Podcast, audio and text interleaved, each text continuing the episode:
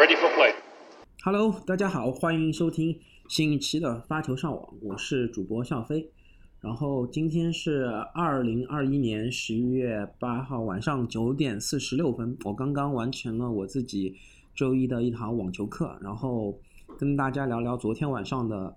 这个法国的巴黎的大师赛。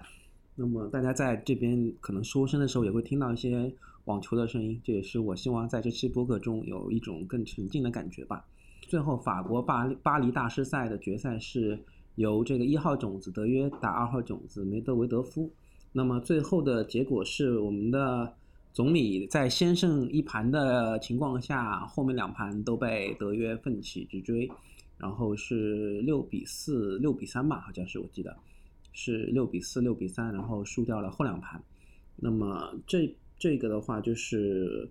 嗯，我觉得对大家来说可能。啊，就这个决赛的预期应该是五五开，至少我自己觉得，啊，双方的一面都是差不多的，就是 half half 的一个情况。那我当时的话，这次巴黎大师赛，其实我主要看的其实是有这个，嗯，兹维列夫打梅德韦德夫，我看了一会儿，然后觉得好像，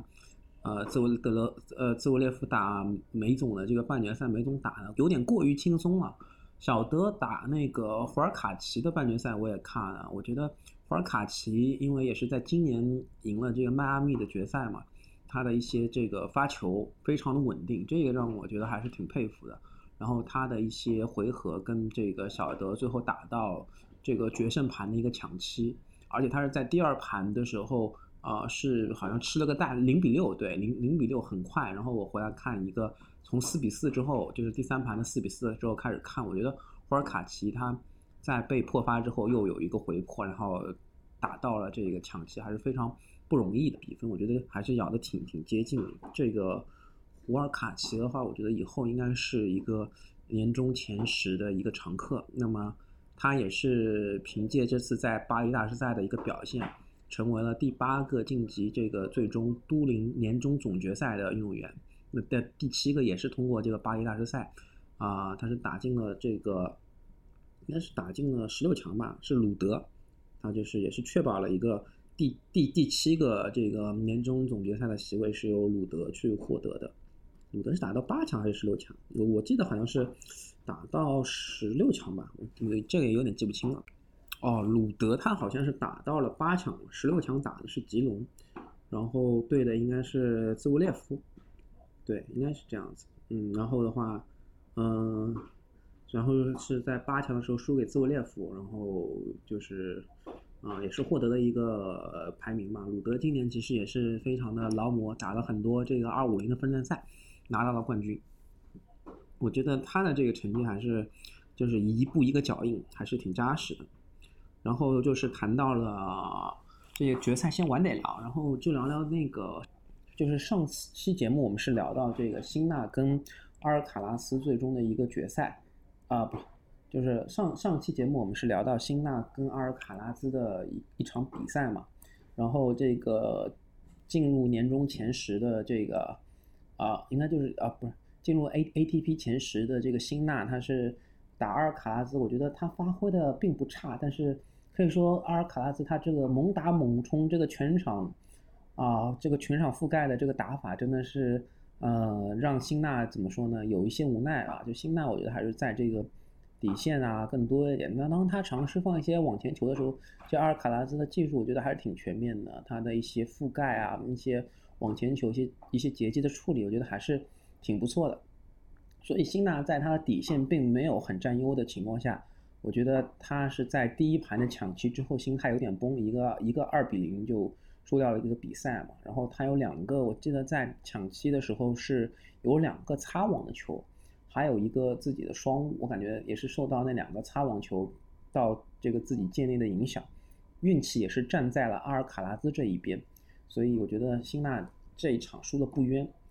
但是阿尔卡拉兹在之后面对了是这个赢了布斯塔的这个法国的本土的这个选手加斯通，加斯通也是非常的。呃，怎么说？这是我觉得加斯通这是应该是这次巴黎大师赛的一个黑马，就是他打赢了布斯塔就有点让我意外。我看集锦的时候，我发现他虽然个子不高，大概也就一米七吧，跟这个施瓦兹曼差不多。他的一些击球也不算很有力吧，但是他的节奏还挺奇怪的。然后打的一些球啊，一些切削啊，一些覆盖，我觉得也是让布斯塔不是很舒服。那么打阿尔卡拉兹的话，是在第一盘他这个拿下第一盘之后，第二盘是以零比五的局面落后，但是因为是在主场，整个法国的这个球迷给。阿尔卡拉兹造成了非常大的这个压力，我觉得法国球迷这次我感觉是可能并不是特别的，呃，有素质吧。就是包括是决赛的时候，其实，在德约跟梅德韦德夫打的时候，也是有经常有起哄啊，然后可能会干扰到比赛，让这个比赛并不是很连贯。那个执法这这场比赛的这个女裁判也是有多次打断说这个 Mac。Maxi 就是这个，希望他们配合这样子，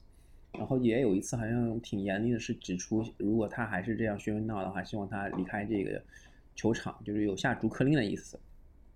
所以我觉得这个对阿尔卡拉兹的第二盘的话，这个啊观众的影响导导致了他也是很快就是输了。就是被七比五逆转，这个其实是在网球场还是挺少见的。那对阿尔卡拉兹这样十八岁的一个年轻来说，我觉得。也是一个非常好的一个提前的历练吧。他自己本人赛后也说，啊，自己也是第一次遇到这个情况，相信这个局面之后会处理的更得心应手一些。那我觉得，啊，这场那就是这一次的巴黎大师赛对他来说也好，对辛纳来说也好，都是一个很不错的成长吧。然后这一周的话，应该会有一个米兰的这个新生代力量的一个总决赛。那么。这个比赛一般是指这个二十一岁以下的一些运动员可以去参与，像这个阿利亚西姆、辛纳和布隆克斯比这三个大家比较熟知、能够经常在巡回赛里面见到的选手，已经明确表示不会参与了。那布隆克斯比是因为伤病，那么阿利亚西姆和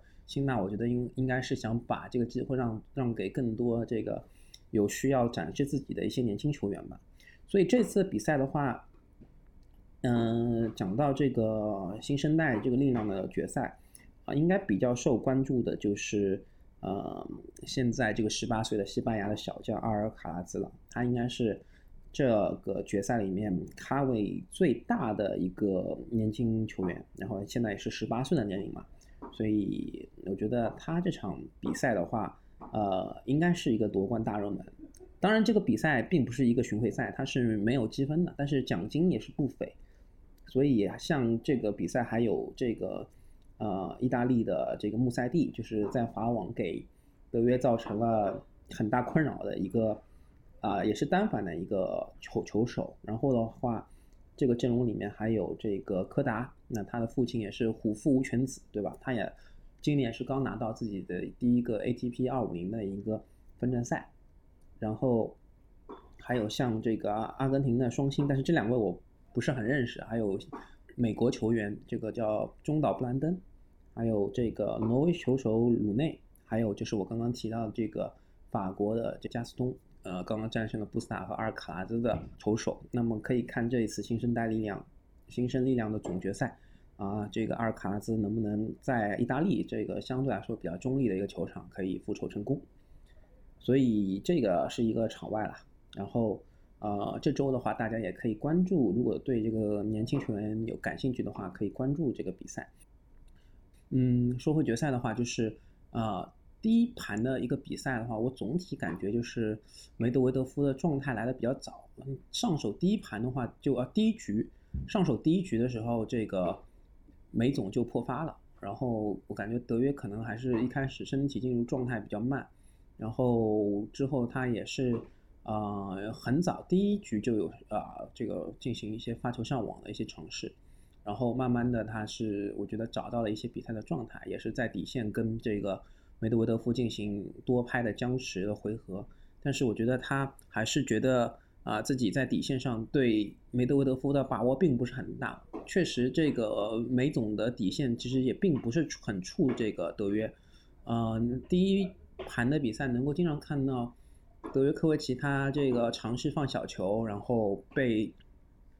梅德韦德夫的一个覆盖，就是上网，然后嗯这个德约在尝试一些截击，然后又被啊梅德韦德夫进行一个穿越。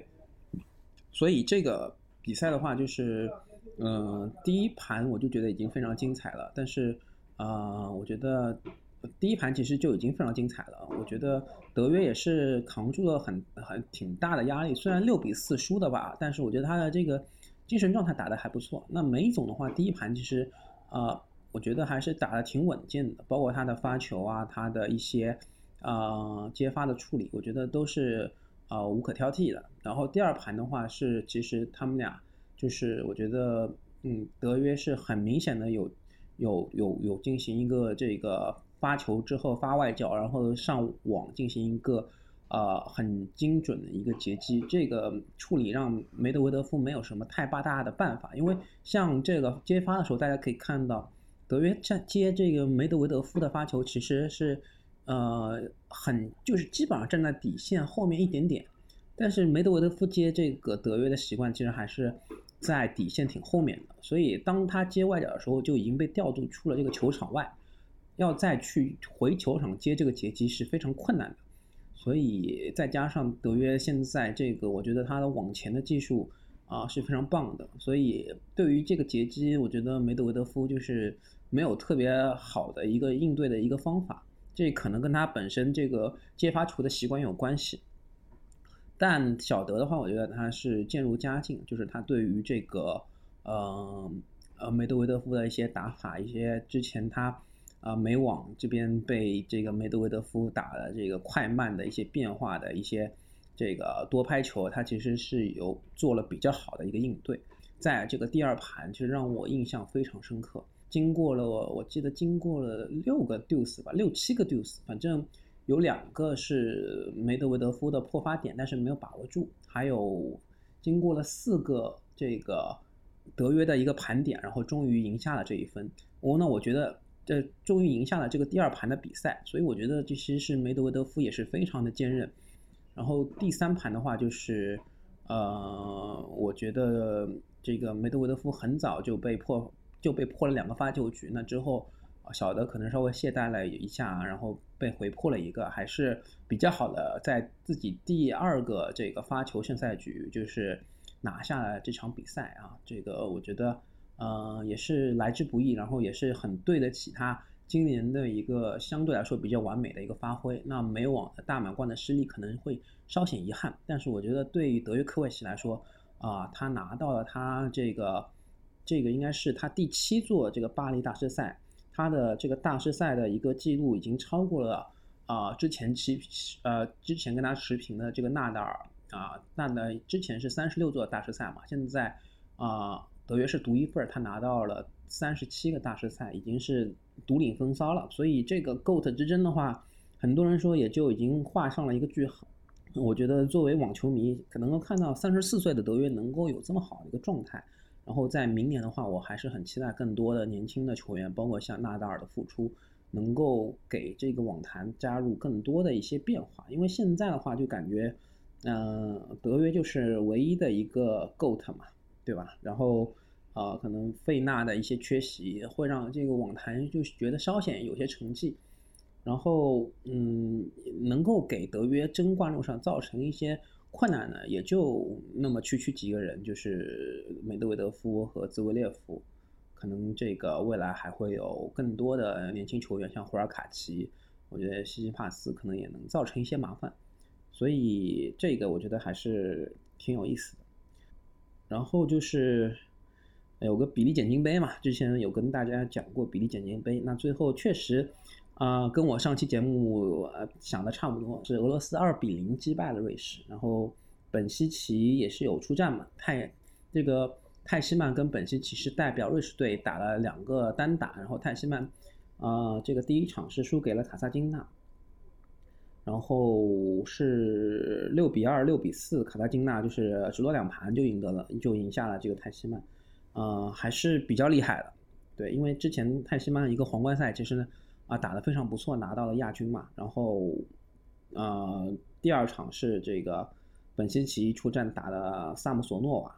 本来应该是跟帕普柳琴科娃打的，但是因为帕普柳帕普柳帕普柳琴科娃他的这个左膝好像是有一些伤病，有些发炎，然后然后退赛的话，但是萨姆索诺娃也是